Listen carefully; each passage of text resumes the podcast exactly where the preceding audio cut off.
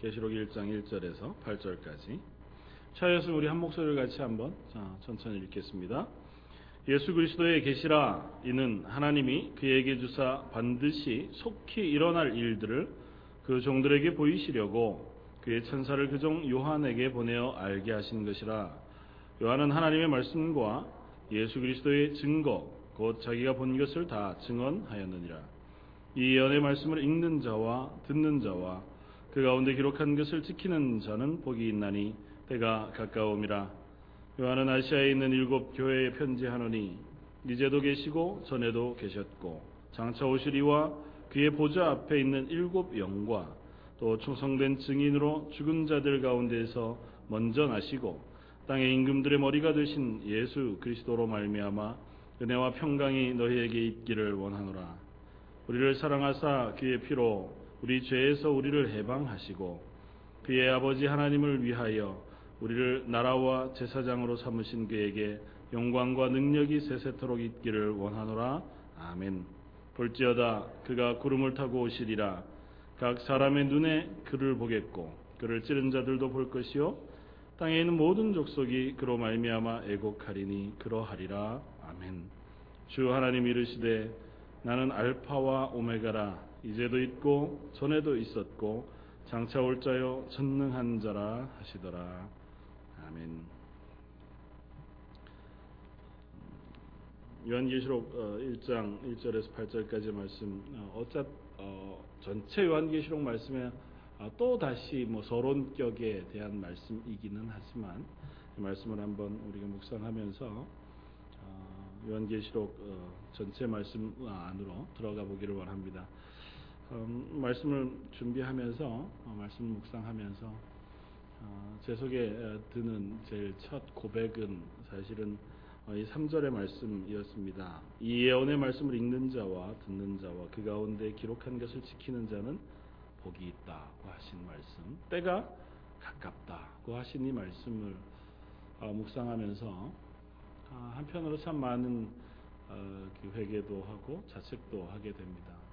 어, 어떤 의미에서 있냐 하면 어, 현대 사회는 사실은 말 혹은 글 어, 이런 것들을 많이 소비하는 시대에 우리가 살아갑니다. 여러분들 아마 수도 없이 많은 설교를 들으셨을 것이고 어, 뭐 하루에도 엄청나게 많은 말들을 누군가와 나누고 어, 또그 말들을 듣고 살아갈 겁니다. 그리고 그 말들을 뭐 책으로 된 것을 읽기도 하고 뭐 개 중에는 성경 말씀을 읽는 어, 시간 또 말씀 묵상하느라고 어, 묵상하는 시간도 포함되어 있을 겁니다. 그리고 최근에 들어서는 그 말을 읽고 듣는 것보다 훨씬 더 많은 시간 보기도 합니다. 이미지로 만들어서 영상으로 TV 뭐 혹은 영, 영화 뭐 그 외에 여러 가지 것들을 통해서 우리가 보게 되기도 합니다.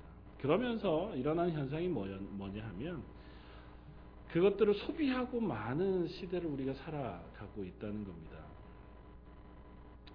그래서 소비한다는 의미는 이런 의미에서 듣고 읽고 보기는 하지만 그 시간 그 순간에 우리에게 어떤 즐거움을 주고 가치를 갖고 그렇게 하고 나면 어, 그 말은 그거로 그냥 사라져 버리고 마는. 더 이상 우리 가운데 어, 특별한 가치를 가지지 않고 어, 또 특별한 어, 가치로 우리에게 남아 있지 않은 저희들이 서로 만나서 나누는 대화들을 생각해 보면 조금 쉽겠다 생각이 되어집니다. 오늘 하루 여러분들이 만난 누구와의 대화들을 한번 떠올려 보시면 그 중에 아주 기억에 남고 내 속에 잘 자리매김하고 있는 대화가 있나요? 많은 경우 우리는 그냥 지나가는 이야기들, 체면 치료로 하는 인사들, 그리고 뭐 저 같은 경우도 그렇지만 많은 남자들은 자기 머릿속에 있는 지식들을 드러내는 이야기들을 참 많이 합니다. 그래서 사실 별 쓸데 없는데 그 이야기하는 내용들 그걸 내가 잘 알고 있다고 하는 그러니까 내가 알고 있는 지식을 끄집어내서 드러내는 거죠. 그걸로 끝입니다, 그냥. 그걸 듣는 사람도 그걸로 정보를 얻거나 그걸 통해서 뭔가 깨달음을 얻거나 서로의 감정을 나누거나 하지 않고 그냥 지식을 꺼내서 드러내고 저 사람도 자기 지식을 꺼내서 드러내고 그렇게 서로의 이야기들을 소비하고 나면 그 시간 그냥 이야기하는 것을 끝나고 나면 우리 속에서는 그냥 그 시간을 보내고 지나가고 마는 거죠. TV를 보아도 비슷할 겁니다. 듣는 이야기들 혹은 보는 수많은 것들도 우리에게 전해지기는 하고 우리가 보기는 하되 크게 오래 남아있지 않습니다. 심지어 어떤 경우가 있냐면 정말 정말 영화를 잘 본 겁니다. 너무 영화가 재미있 어서 어, 뭐 아내한테 얘기하죠. 아, 이 영화 참 재미있는 것 같다고. 그러면 그런 대답이 혹시 올 때가 있는 적인 그 전에 나하고 같이 봤는데 뭐 이런 혹시 그런 상황은 없으신가요? 전에도 분명히 봤는데 이번에 보니까 또 새로운 거예요. 그리고 또 다시 재밌고 어 너무 너무 잘 만들어진 것 같고 우리의 그게 이제 뭐 기억력이 감퇴가 돼서일 수도 있고 아, 참 슬픈 일이지만 우리가 본 것도 기억하지 못하는 수준의 뭐 이렇게 가는 어려움도 있기 때문이긴 하겠지만 그것 이전에 그것이 중요하지 않은 겁니다 우리 속에 그냥 그 시간 보고 즐거웠으면 족한 거지 그것이 내 속에 자리 잡아서 그것이 내 마음속에 뿌리를 내리, 고 어, 씨앗이 싹이 터서 무엇인가를 만들어낼 만한 가치가 없는 거라는 거죠. 우리가 행하는 많은 말들, 뱉는 수많은 이야기들과 읽는 수많은 글들, 듣는 많은 이야기들과 보는 수많은 것들이 거의 거기에 어, 놓여 있는 것은 아닌가 생각이 들었습니다. 심지어 가장 사랑하는 아내나 남편에게 전했던 사랑의 이야기들, 사랑의 고백들. 그것도 시간이 지나가면 희미해지잖아요. 받을 때는 그것이 내 평생의 그 참 내 이 사랑을 유지할 만한 감격스러운 고백처럼 느껴지지만 지나고 나면 다시 억지로 꺼내어서 들춰봐야 아 맞아 그때 그랬지라고 되새겨지지 그건 뭐 크게 우리 인생의 중요한 자리를 차지 않게 되어집니다. 그런데 음, 그건 우리가 살아가는 당연한 방식이라 생각이 되어지는데 하나님의 말씀인 성경도 우리에게 혹시 그렇게 작용하는 것은 아닌가 하는 자문을 해보았습니다. 말씀을 읽기는 읽고 듣기는 듣고 보기는 보지만 그 말씀이 우리 속에 그냥 소비되고 마는 거죠. 그 시간 내가 성경을 읽었다고 하는 자부심으로 아니면 어, 오늘도 내가 체면치레 한 거죠. 하나님 앞에서 내가 할 수 있는 어, 책임을 했다. 오늘도 예배 드려서 설교를 들었다. 그리고 조금 더 설교를 들으면서 말씀을 읽으면서 은혜가 되었다. 그것 때문에 내가 용기를 얻고 그것 때문에 마음속에 내가 도전이 있고 찔림이 있었다. 그리고 끝. 이렇게 소비되어지는 것은 아닌가 하는 생각을 해 보았습니다. 대단한 도전이 되어지고 우리 속에 회개를 불러일으킬 만한 그 말씀이 우리 속에 찔림이 되고 통렬한 아픔이 되었음에도 불구하고 하루만 지나면 그 말씀이 주었던 그 깊이는 사라지고 그냥 그때 그 감정만 우리가 기억하고 넘어가 버리고 마는. 그 하나님의 구원의 은혜가 놀랍고 감격스러운 것이어서 그 하나님이 내게 주신 사랑이라고 하면 내가 평생 그 하나님 앞에 모든 말씀에 순종하여 내 생명도 드릴 수 있을 것이라고 하는 감격이 어느 순간 들어오고 그 말씀이 내 속에 그런 놀라운 힘을 가졌다가도 그 예배가 끝나고 그 시간이 지나고 나면 다시 다 잘 포장되어져서 어디론가 어, 버려지고 마는 아니면 저 깊숙한 곳에 가라앉고 마는. 그래서 또 다시 일상의 삶에서는 그냥 여전한 삶을 또 살아가는. 제 삶을 생각해 볼 때, 뭐, 저는 또 말씀을 증거하는 사람, 말씀을 전하는 사람, 그리고 끊임없이 말씀을 준비하는 그곳에 시간을 많이 보내는 사람임에도 불구하고, 아, 내가 말씀을 소비하고 있는 것은 아닌가 하는 어, 자책이 들었습니다. 오늘 본문 말씀에 요한은, 요한을 통해서 이렇게 말씀합니다. 이 예언의 말씀을 읽는 자와 듣는 자와 그 가운데 기록한 것을 지키는 자는 복이 있다. 말씀을 듣고 끝내지 않고 읽고 끝내지 않고 살아서 운동력이 있는 하나님의 말씀 그것이 우리 속에 들어와서 그것이 자리 잡고 그것이 씨를 뿌리고 싹을 돋아서 우리가 그 말씀에 순종하는 것 그래서 그 말씀에 기록한 것을 지키고 그 말씀이 내 인생의 중심이 되어지는 삶. 아, 그것이 복이 있다고 이 선언하신 말씀. 아, 그것이 우리의 것이 되었으면 좋겠다. 그렇게 생각을 합니다. 이 계시록 말씀뿐만 아니라 성경을 읽을 때마다 또 설교를 들을 때마다 아니면 내가 말씀을 묵상할 때마다 하나님께서 주시는 이 말씀이 내 속에 풍성하게 이렇게 어, 자리 잡고 내 인생을 풍요롭게 만드는 어, 말씀이 되었으면 좋겠습니다. 음, 요한계시록을 기록하고 있는 사도 요한은 어, 저는 사도 요한의 이 계시록을 이렇게 설명해 놓은 수많은 주석들 책들 가운데 참 좋아하는 표현 중에 하나가 요한계시록은 목회자인 사도 요한이 시적인 언어로 교회를 향하여 쓴 책이다. 그렇게 표현한 것을 참 아름답게 읽습니다. 어, 그냥 말씀을 논리적으로 이렇게 설명해서 설득하려고 하는 것이 아니라 이미 구원받은 하나님의 교회 그 백성들에게 하나님의 자녀들에게 지금 살아가고 있는 현실 가운데 하나님의 나라가 이렇다라고 하는 어, 것을 그림으로 어, 시적인 언어로 이렇게 풍성하게 보여주고자 한다는 거죠. 그래서 그걸 그냥 듣고 배우는 것이 아니라 듣고 그 속에 살아갈 수 있도록 사도 요한은 목회적인 목 양자의 마음으로 쓰고 있다고 하는 것입니다. 아, 말씀을 우리가 읽을 때 그럴 수 있었으면 좋겠습니다.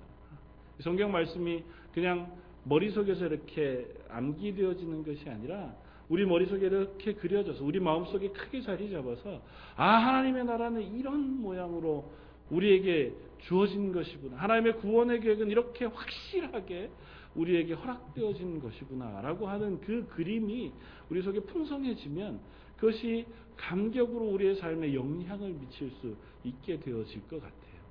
살아갈 때마다 우리가 그 어, 사실을 아는 것이 아니라 그것을 실제로 누리는 것.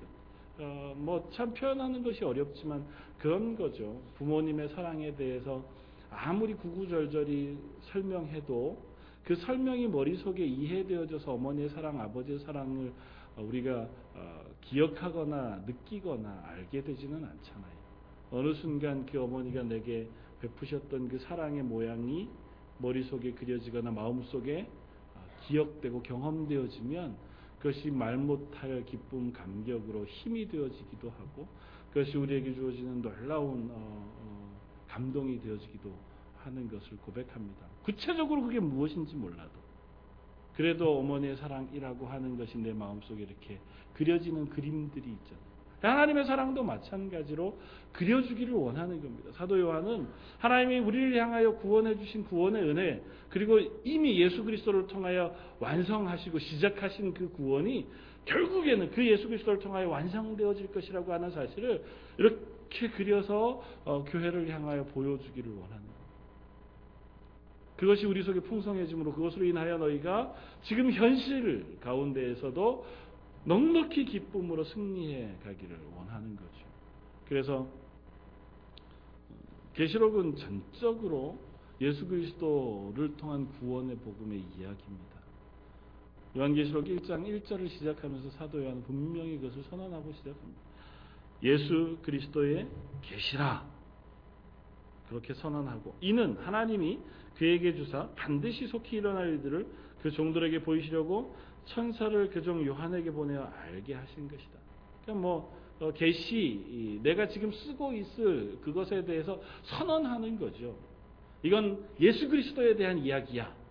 그리고 교회를 향하여 쓰고 있으면서 그 예수 그리스도의 이야기는 다름 아니라 하나님께서 예수 그리스도의 이야기를 천사를 보내어 사도를 통하여 알게 하시고 보게 하시는 것이라는 거죠. 그래서 그것을 다 보고 들은 사도 요한이 교회를 향하여 그 이야기를 증언해 주고 있는 것이니 이걸 읽고 듣는 너희가 그것을 읽고 들을 뿐만 아니라 지켜 행하기를 요청하고 있는 것입니다. 그러니까 어, 우리는 사도 요한을 통하여 주어진 계시록을 통하여 확인할 것은 예수 그리스도를 통하여 우리에게 허락하신 하나님의 구원의 은혜이고 구원의 계획이고 그 구원하시는 하나님의 구원의 경륜으로 표현되어진 그것을 우리가 확인하게 되어지길 바랍니다. 그게 머릿속에 이렇게 그려지고 우리 마음속에 풍성하게 자리 잡게 되어지기를 원합니다. 그것이 우리 속에 있을 때에 그것이 우리의 믿음의 유일한 힘이 되어지고 용기가 되어져서 마치 초대교회 이 성경을 처음 읽었던 어, 그 아시아의 일곱 교회 어, 박해 가운데에서 음, 둘 중에 하나를 선택하기를 강요받았던 황제를 섬길 것이냐 예수 그리스도를 믿을 것이냐의 그 기로 가운데 생명을 걸고 선택을 요구받았던 그들 어, 그 가운데서도 여전히 믿음을 지키고 오지 않을 것과 같은 하나님의 나라 하나님께서 완성하시지 못한 것 같은 그 구원 그것을 완성하실 하나님에 대한 소망을 가지고 그 삶을 살았던 초대교회 교인들처럼 지금도 여전히 우리 속에 그 일을 이루시고 완성하실 하나님을 우리가 사모하면서 현재의 삶을 살아가는 성도들이 되었으면 좋겠습니다. 계시록은 전적으로 하나님께서 시작하시고 하나님께서 마무리하시는 그 하나님의 구원에 대한 이야기를 우리로 하여금 알게 하시는 겁니다. 참 재미있는 것은 요한계시록 1장 8절 말씀을 이렇게 선언합니다. 주 하나님이 이르시되 나는 알파와 오메가라 이제도 있고 전에도 있었고 장차 올 자요 전능한 자라 하시더라. 하나님께서 당신 스스로에 대하여 이렇게 선언하시는 거죠. 나는 알파요 오메가라. 이제도 있었고 전에도 있었고 장차 올 자요 전능한 자. 하나님 스스로에 대하여 그렇게 표현하고 계십니다. 그리고 이 선언은 요한계시록 맨 마지막 22장 13절에 가면 똑 같이 반복이 되어집니다. 나는 알파와 오메가요 처음과 마지막이요 시작과 마침이라. 그리고 그 사이에 요한계시록의 말씀이 들어가 있습니다. 나는 처음과 마지막, 시작과 끝이고 그것을 시작하며 마치는 하나님이시라고 하는 그 하나님의 당신 스스로에 대한 선언, 그 사이에 그 하나님이 이루실 구원의 완성에 대한 이야기를 쓰고 있다고요. 그렇게 하고 있는 이유는 이겁니다. 이것 전부 다 내가 하는 일이니 이것이 확실한 일이라고 하는 사실을 하나님께서 스스로 말씀하고 계시는 거예요. 다른 사람이 아니라 천지를 창조하신 하나님, 그리고 그것을 마무리하실 하나님, 그 모든 것의 주인 되신 하나님께서 계획하신 구원의 일이 이미 예수 그리스도를 통하여 시작되었고 그리고 이제 완성되어질 것이라고 하는 이야기를 요한계시록의 그림들을 통하여 보여주고 계신 거예요. 그러니까 그것을 읽는 교회는 그것을 통해서 오로지 격려받고 위로받을 뿐인 것입니다. 우리를 구원하신 하나님께서 그 일을 진행하고 계신 것이니까 그 하나님 우리에게 악한 일을 하시거나 혹은 겁을 먹도록 어, 경고하시는 이야기들을 하고 계신 것이 아니라 너희가 아직은 확인하지 못하고 혹은 바라보지 못하는 그 구원의 완성이지만 완전히 하나님께서 이루실 것이라고 하는 이야기들을 하나님께서 이스라엘 백성 혹 교회 또 지금 오고 오는 우리들에게 하고자 하신다는 거죠. 그래서 사도 요한을 통하여 주신 말씀이지만 교회를 향하여 주신 말씀이고 교회 일곱 교회를 향하여 주신 말씀이지만 일곱이라고 하는 숫자 속에 감추어진 오고 오는 모든 교회 전부를 향하여 하나님 주시는 이 말씀인 이 요한계시록의 말씀 그것을 통하여 그 교회들을 구원하신 하나님의 구원의 그 놀라운 어, 계획과 그것을 완성하실 하나님에 대한 소망과 믿음 그것이 우리 속에 어, 세워지기를 바란다고 하는 것입니다. 한번 살펴보겠습니다. 어, 앞에 1절, 1, 2, 3절은 그렇게 선언합니다. 그리고 나서 4절부터 어, 7절까지 말씀은 이제 편지로 쓰여졌잖아요, 이것이. 편지로 쓰여진 그 편지의 첫 인사말 격에 해당하는 것이 요한계시록 4절, 1장 4절로부터 7절까지의 말씀입니다. 그래서 이렇게 시작합니다. 누가 누구에게 편지한다. 누가 편지합니까? 요한은. 누구에게? 아시아에 있는 일곱 교회에게 편지한다. 그렇게 어, 쓰고 있습니다. 그러니까 어, 그리고 나서 특이한 것이 붙어 있습니다.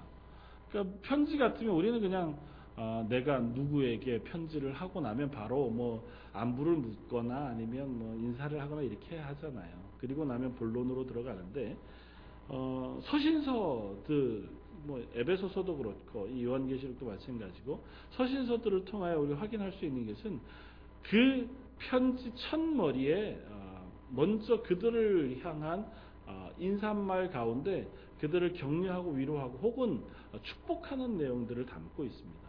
그것이 4절 어, 이하에 나오는 7절까지의 말씀입니다. 요한이 아시아에 있는 일곱 교회에게 편지하는데 그 편지 가운데에서 그 교회들을 향하여 주고 싶어 하는 것이 있습니다. 그게 뭐냐면 5절 중심에 예수 그리스도로 말미암아 은혜와 평강이 너희에게 있기를 원하노라. 그러니까 이 4절부터 7절까지의 말씀 그걸 그냥 딱 드리면 이겁니다. 요한이 아시아에 있는 일곱 교회에게 편지하노니 너희에게 은혜와 평강이 있기를 원한다고 하는 것입니다. 그런데 그 은혜와 평강이 무엇이냐, 누구로부터 주어지는 은혜와 평강이냐를 설명하면서 그것이 4절부터 7절까지 이렇게 연결되어지고 있는 말씀인 거예요. 그냥 뭐 너에게 은혜와 평강이 있으면 좋겠다라고 인사해도 충분한 인사가 되는데 사도 요한은 특별히 그 은혜와 평강을 주시는 분에 대하여 설명하기를 원합니다. 왜냐하면 그 은혜와 평강이 바로 이 요한계시록 전체를 통하여 교회들에게 주어지고 어, 자하는 하나님의 선물이고 또 그것을 주시는 분이 바로 어, 하나님과 예수 그리스도 또 성령을 통하여 완성하실 확실함이기 때문에 그래서 교회들을 향해 그것을 설명해 주고자 하는 것입니다. 그래서 처음 요한 계시록을 시작하면서 어, 그 일을 이렇게 얘기하는 거죠. 하나님이 그들에게 주사 반드시 속히 일어날 일들에 대하여 그 종들에게 보이시려고 어, 천사를 보내주셨다. 어, 지금 쓰고 있는 이 모든 일들이 반드시 속히 될 일이라고 하는 이야기들을 쓰고 있습니다. 그 이야기가 4절 이하에 나오는 그 축복과 격려, 인사의 이야기가 맞닿아 있습니다. 그건 어떤 거냐면 뭐 헬라어의 뭐 특별한 용례를 따지지 않더라도 속히 되어질 일, 반드시 속히 되어질 일이라고 하는 한 이 표현이 시간적으로 빨, 빠른 시일 내에 이루어질 일이다라고 하는 이야기의 뜻을 담고 있는 것이라기보다 꼭 확실히 이루어질 일이라고 하는 의미를 담고 있는 말입니다. 그러니까 사도 요한이 계시록을 쓰면서 이 이야기들을 교회에게 쓰면서 이 이야기가 어, 금방 이루어질 거야라고 얘기하는 게 아니라 이건 꼭 이루실 일이야. 그러니까 이건 어떤 것에도 방해받지 않고 경로가 조정되어지지도 않고 계획이 뒤틀리지도 않고 또 다른 어떤 어, 길로 곁가지로 세워갈 염려가 전혀 없는 이미 완전히 이루어진 일이라는 것입니다. 그래서 요한계시록을 표현하면 이미 하나님께서 허락하신 하나님의 나라, 그러나 아직 완성되지 않은 하나님의 나라에 대한 이야기라고 얘기하잖아요. 이미 시작하셨지만 아직 완성은 안 됐어요. 그렇다고 해서 이 중간 과정이 전혀 딴 길로 갈 가능성이 있느냐? 그렇지 않다고 하는 이야기를 이 이야기로 선언하는 건 반드시 속히 일. 반드시 속히 되어질 일이기 때문에 이것은 변하지 않고 경로 수정이 없이 다른 길로 가지 않고 꼭 이루어질 일로 주어졌다는 것입니다. 그러니까 하나님의 구원, 하나님께서 하나님의 나라를 이 땅에 주시고 그 나라를 완성하시는 것은 결코 포기가 없는 일이고 결코 바뀌지 않는 일이라는 거예요. 그러니까 교회를 향해서 그 분명한 확신을 주고자 하는 겁니다. 그리고 그 이야기를 하기 위해서 너에게 주신 은혜와 평강 그것을 주시는 분이 하나님이시고 성령님이시며 예수님이라고 하는 사실을 4절 이하 7절에서 설명하고 있는 겁니다. 그리고 그것을 마무리하면서 8절에 그 하나님이 바로 처음과 나중이 되시고 알파와 오메가가 되시는 하나님이시라고 선언하고 있는 겁니다. 이 편지를 하고 있는 그 이유 그리고 그것을 받는 교회들에게 은혜와 평강을 비는 사도 요한 그 은혜와 평강이라고 하는 것은 어떤 것이냐 하면 은혜는 그냥 어, 단순하게 생각하면 이것입니다. 하나님이 값없이 그 백성들에게 주시는 선물 그것이 은혜입니다. 그럼 뭘까요? 구원. 그렇잖아요. 뭐 다른 것 없잖아요. 하나님께서 하나님의 백성 교회들에게 값없이, 그러니까 교회가 뭘 하지 않아도, 성도들이 무엇인가를 하지 않아도, 어, 하나님이 선물로 주신 것, 그건 다른 게 아니라 구원의 은혜입니다. 그래서 은혜가 너에게 있기를 원한다고 하는 것은 교회, 구원받은 교회에게 어, 이, 이 확실한 구원의 은혜, 그것들을 확인시켜 주기를 원하는 것이죠. 그러면 평강은 뭘까요? 그 은혜 받은 성도들이 가지는 마음의 자세, 뭐 마음의 상태. 그러니까 구원받은 백성이 가질 수 있는 마음의 상태가 평강이에요. 그러면 이렇게 물어볼 수 있는 겁니다. 이 성경 요한계시록을 읽는 모든 교회들은 이미 구원받은 교회들이잖아요. 그러니까 그들은 이미 뭘 가지고 있는 거예요? 은혜와 평강을 가지고 있는 사람들. 그러니까 그 사람들에게 다시 이걸 확인하는 겁니다. 너희는 구원받은 교회이니 너희 속에 은혜와 평강이 있기를 바란다고 선언하는 것은 그걸 확인하며 살자는 것입니다. 혹시 너희가 구원받았다고 하는 교회임에도 불구하고 마음속에 은혜와 평강이 없다고 하면 스스로를 의심해 보자는 거죠. 구원받았는지 확인해 보라는 겁니다. 구원받은 그리스도인 교회를 나오고 있고 교회를 출석하고 있음에도 불구하고 도무지 값없이 받은 구원의 은혜 감격이 내 속에 없고 그리고 그것으로 주어지는 평강 샬롬 그것이 내 속에 없다면 우리 스스로 내 속에 구원의 확실함이라고 하는 것이 있는가를 물어보라는 겁니다. 충분히 그럴 수 있습니다. 교회 출석은 해도 내가 구원받은 기쁨과 감격 없이 출석할 수 있습니다. 내가 교회에 열심히 다니고 20, 30년을 열심히 성경을 읽어도 하나님이 주시는 구원의 은혜로 인한 평강이 없을 수 있습니다. 그래서 늘상 매일매일의 삶이 불안하고 또 그것 가운데서 내가 구원 받았을까? 아니면 내가 죽으면 어떻게 되어질까? 그것에 대한 불안 가운데 떨어갈 수 있습니다. 오로지 하나님의 교회에 나오는 유일한 이유는 내가 그래도 하나님에게 무엇인가 예배를 드리면 하나님께서 나에게 무엇인가 좋은 것을 주실 것을 기대하면서 나올 뿐이어서 그 하나님이 이미 우리에게 허락해 주신 구원의 은혜, 내가 무엇인가 해드리지 않았음에도 불구하고 값없이 주신 십자가의 구속의 은혜, 그것에 대한 기쁨과 감격은 전혀 깨닫지 못한 채로 살아가는 사람들도 있을 수 있다는 겁니다. 그 사람들에게는 이 계시록의 말씀이 하등의 의미가 없는 것이 돼요. 그 예수 그리스도로 인하여 우리 속에 시작하신 구원의 은혜, 그것을 완성하시는 이야기인데 내 속에 그게 없으면 그 완성하시는 이야기가 내게는 아무 의미 없는 얘기가 되죠. 아무 의미 없는 게 아니라 무서운 얘기가 되는 겁니다. 왜냐하면 그 구원을 완성하시는 예수님께서 어떻게 완성하시냐 하면 온 세상을 심판하심으로 완성하시거든요. 하나님께서 구원의 은혜를 베푸셔서 이 땅 가운데 하나님의 나라를 세우세요. 새 나라와 새 땅. 새 예루살렘을 세우시는데 그 안에 들어갈 하나님의 백성들은 그 안으로 모셔 드리지만 그렇지 않은 사람들은 다 이 땅에서 쓸어버린다고요. 다 심판해 버릴 것이라고 선언하고 있단 말이죠. 그러니까 내 속에 그 구원의 은혜가 있는 사람은 이것이 얼마나 큰 기쁨과 감격으로 우리에게 주어지는 것일 테지만 그렇지 않으면 그것부터 먼저 점검하자고 말씀하고 있는 겁니다. 그래서 요한계시록은 예수 그리스도의 복음 이후에 우리에게 주어진 계시의 말씀입니다. 예수 그리스도로 인하여 우리에게 하나님께서 구원의 은혜를 베푸신 그 구원의 감격을 가지고 있는 이들에게 하나님께서 주시는 구원의 확실성 그 완성에 대한 하나님의 선언에 대한 이야기예요. 그러니까 예수 그리스도를 모르고 그 하나님의 구원의 은혜를 가지지 못한 사람들은 들어도 알수 없고 읽어도 깨달을 수 없습니다. 그래서 지난주에 우리가 살펴본 것처럼 각 교회들을 향하여 하는 이야기의 말미에 꼭 그렇게 쓰고 있다고요. 하나님이 성령님이 교회에 하시는 말씀을 들을지어다. 귀 있는 자는 교회를 향하여 하시는 말씀을 들을지어다고 선언하고 있는 거랍니다. 사랑하는 성도 여러분, 먼저 우리가 점검할 수 있길 바랍니다. 내가 구원 받았을까 안 받았을까 고민하자는 얘기가 아니고 구원 받음의 감격과 구원 받았음의 은혜를 놓치지 말자는 겁니다. 우리가 다시 한번 되새기고 그걸 다시 한번 점검하자는 겁니다. 성령님께서 우리 속에 구원의 은혜를 베푸시지 않았으면 우리가 예수 그리스도를 주로 시인할 수 없습니다. 내가 내 입으로 예수 그리스도를 주로 시인한다면 우리는 하나님의 구원의 은혜 가운데 놓여진 사람입니다. 그렇다면 그 구원의 은혜 가운데 놓여짐의 그 기쁨을 누리며 살아야 할 것이라는 거죠.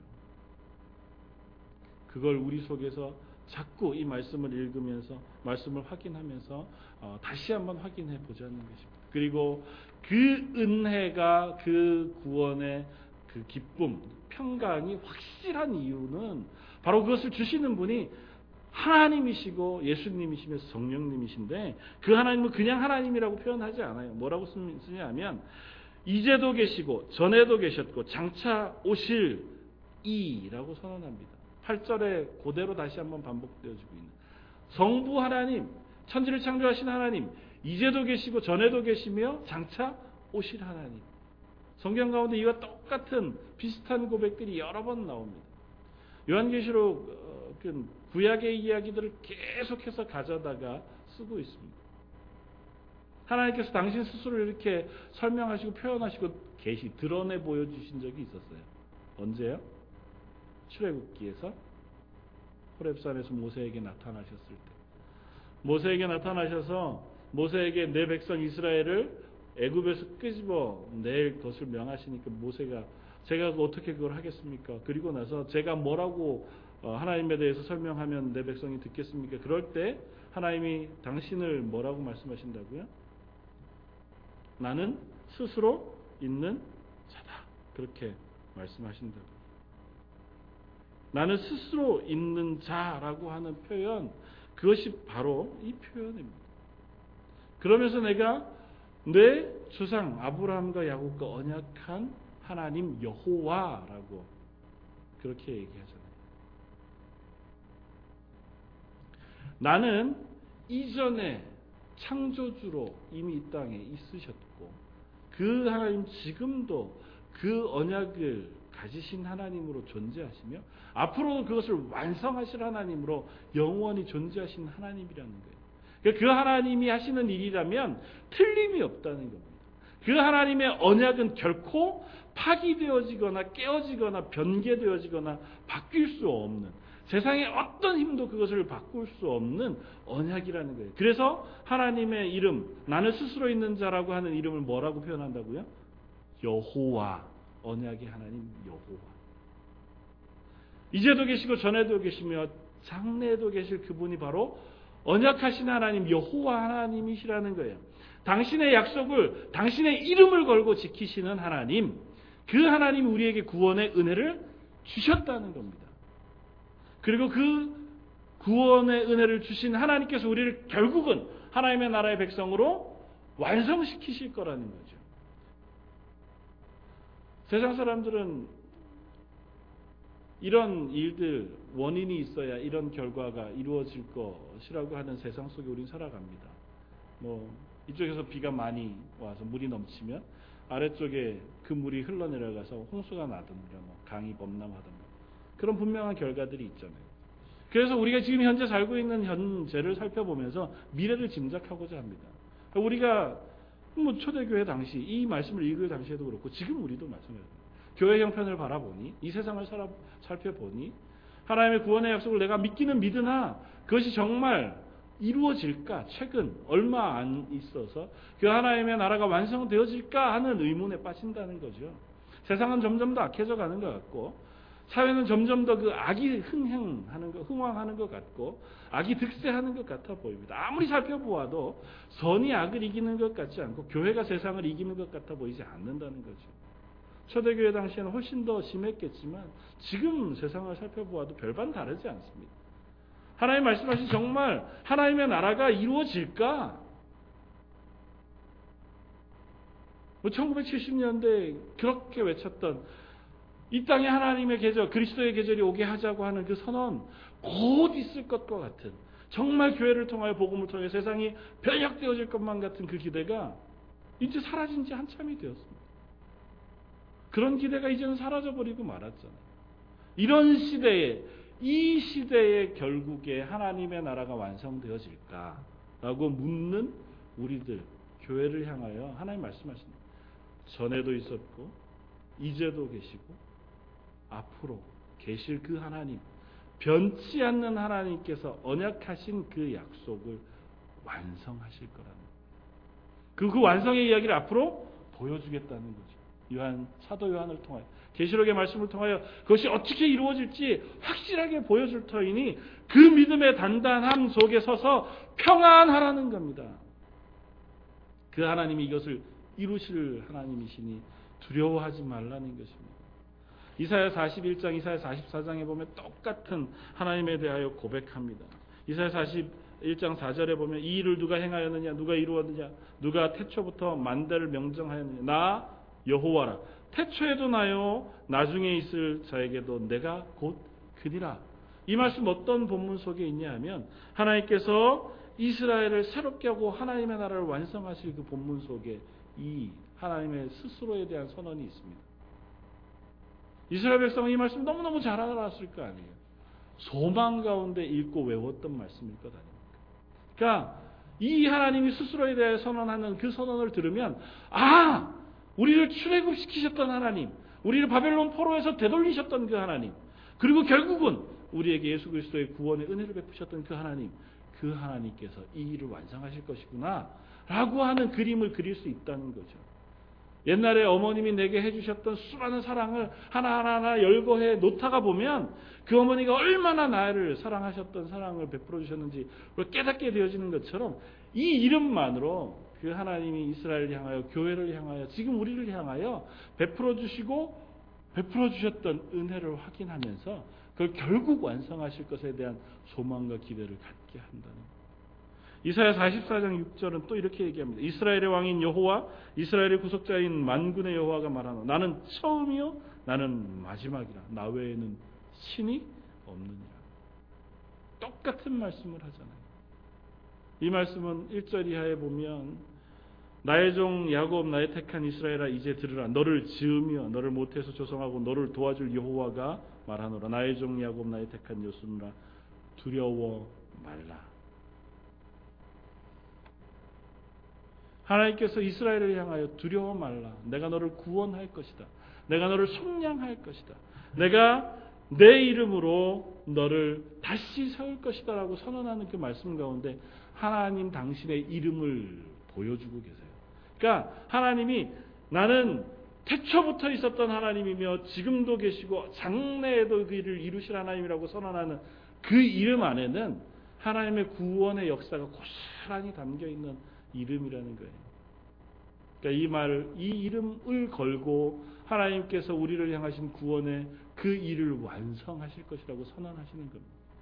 사랑하는 성도 여러분, 우리가 그 하나님으로 인하여 구원받은 하나님의 교회가 되었음을 잊지 마시기 바랍니다. 여러분들 마음속에 그 하나님을 향한 그 신뢰가 든든히 세워질 수 있기를 바랍니다. 그 하나님의 말씀이 그냥 머릿속에 외워진 암기되어진 말로 끝나는 것이 아니라 그 말이 살아서 나에게 용기를 주고 힘을 주고 내 삶을 변혁시키는 그 말씀 이름이 되어지길 바랍니다. 난 하나님의 백성, 그리스도인, 교인이라고 하는 이름을 가지고 예배하며 살아가는 삶이 전혀 그 하나님의 이름과 다른 삶을 살아가는 것이 아니라 그 하나님의 이름, 그것에 합당한 삶을 살아갈 수 있게 되어지길 바랍니다. 사랑하는 성도 여러분, 하나님께서 굳이 요한계시록 이 말씀을 통하여 당신의 이름 그것을 확인하게 하시는 그 은혜를 우리가 삶 속에서 체험하길 바랍니다. 내가 살아가는 매 삶의 순간순간에 아 맞아. 나를 구원하신 분이 하나님이시지. 그 하나님이 천지를 만드신 하나님이시지. 그 하나님이 이스라엘을 구원하셨던 하나님이고 그 하나님이 예수 그리스도를 우리에게 보내주셔서까지 나를 하나님의 자녀 만드신 하나님이시지 라고 확인할 수 있게 되어지길 바랍니다. 말씀을 읽을 때마다 그 말씀을 통하여 그 하나님이 내 속에 확인되어지길 바랍니다. 하나님의 말씀은 말씀을 통해서 우리에게 읽혀지고 들려질 뿐만 아니라 역사 가운데 우리에게 보여집니다. 우리 가운데 천지 만물을 통하여 하나님의 하나님 되심을 보여주십니다. 우리가 그것을 발견할 수만 있다면 그것이 우리의 믿음의 귀한 자산이 되어지는 줄 믿습니다. 말씀을 통해서 그 하나님을 만나게 되어지길 바라고 우리 역사 가운데 이미 임하셔서 구원을 이루신 하나님을 보게 되어지기 바라고 지금 현재도 우리와 동행하시면서 우리 가운데 은혜 베푸시는 그 하나님, 자연 만물 가운데 여전히 살아서 역사하신 그 하나님을 경험하고 그분 앞에 신뢰하고 그분을 순종하는 저와 여러분들 되시기를 주님의 이름으로 부탁을 드립니다. 나머지 이야기는 또 다음 주에 계속해서 하도록 하겠습니다. 한번 기도하겠습니다. 우리의 말씀을 생각하면서 한번 같이 기도하기를 원합니다. 하나님 우리에게 사도 요한을 통하여 선언하신 그 하나님에 대한 확실한 믿음을 허락해 주시기를 바랍니다. 그리고 그것이 그냥 머릿속에서가 아니라 우리의 마음속에 풍성한 은혜로 자리 잡게 해 주시기 원합니다.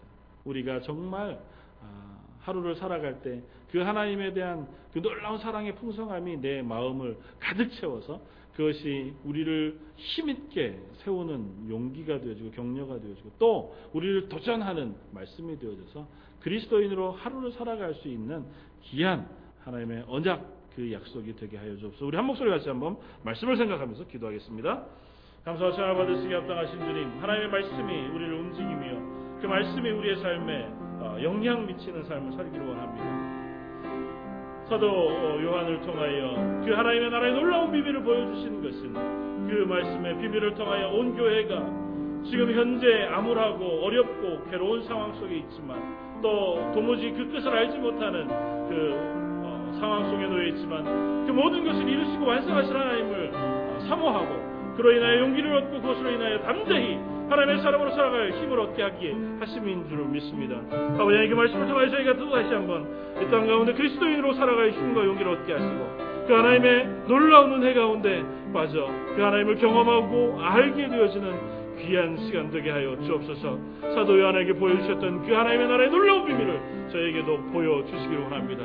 그 하나님의 놀라운 그 전능하심과 그 영원하신 하나님의 어, 그 속에 그 감격을 저희가 체험하고 보게 되어지는 어, 은혜가 있게 하여 주옵소서. 하나님의 말씀을 읽고 듣고 그것을 지키는 자는 복이 있다 하신 그 말씀 앞에 저희가 무릎을 꿇습니다. 하나님 이 말씀이 우리 삶에 뿌리박아 열매 맺게 되어지길 원합니다. 살아계신 하나님께서 천지를 창조하신 그 하나님, 이스라엘 구원하신 그 하나님, 그 언약의 하나님이 우리를 구원하시고 그 구원을 완성하셔서 결국은 하나님의 나라로 인도해 주실 것이라고 하는 그 확실한 언약의 말씀을 저희 마음 깊은 곳에서부터 담대히 믿음으로 아멘 하게 하여 주옵소서. 그리고 그 믿음이 현재를 살아가는 우리에게 힘이 되게 하시고 또 그것이 우리로 결단할 수 있는 담대함이 되게 하여 주옵소서.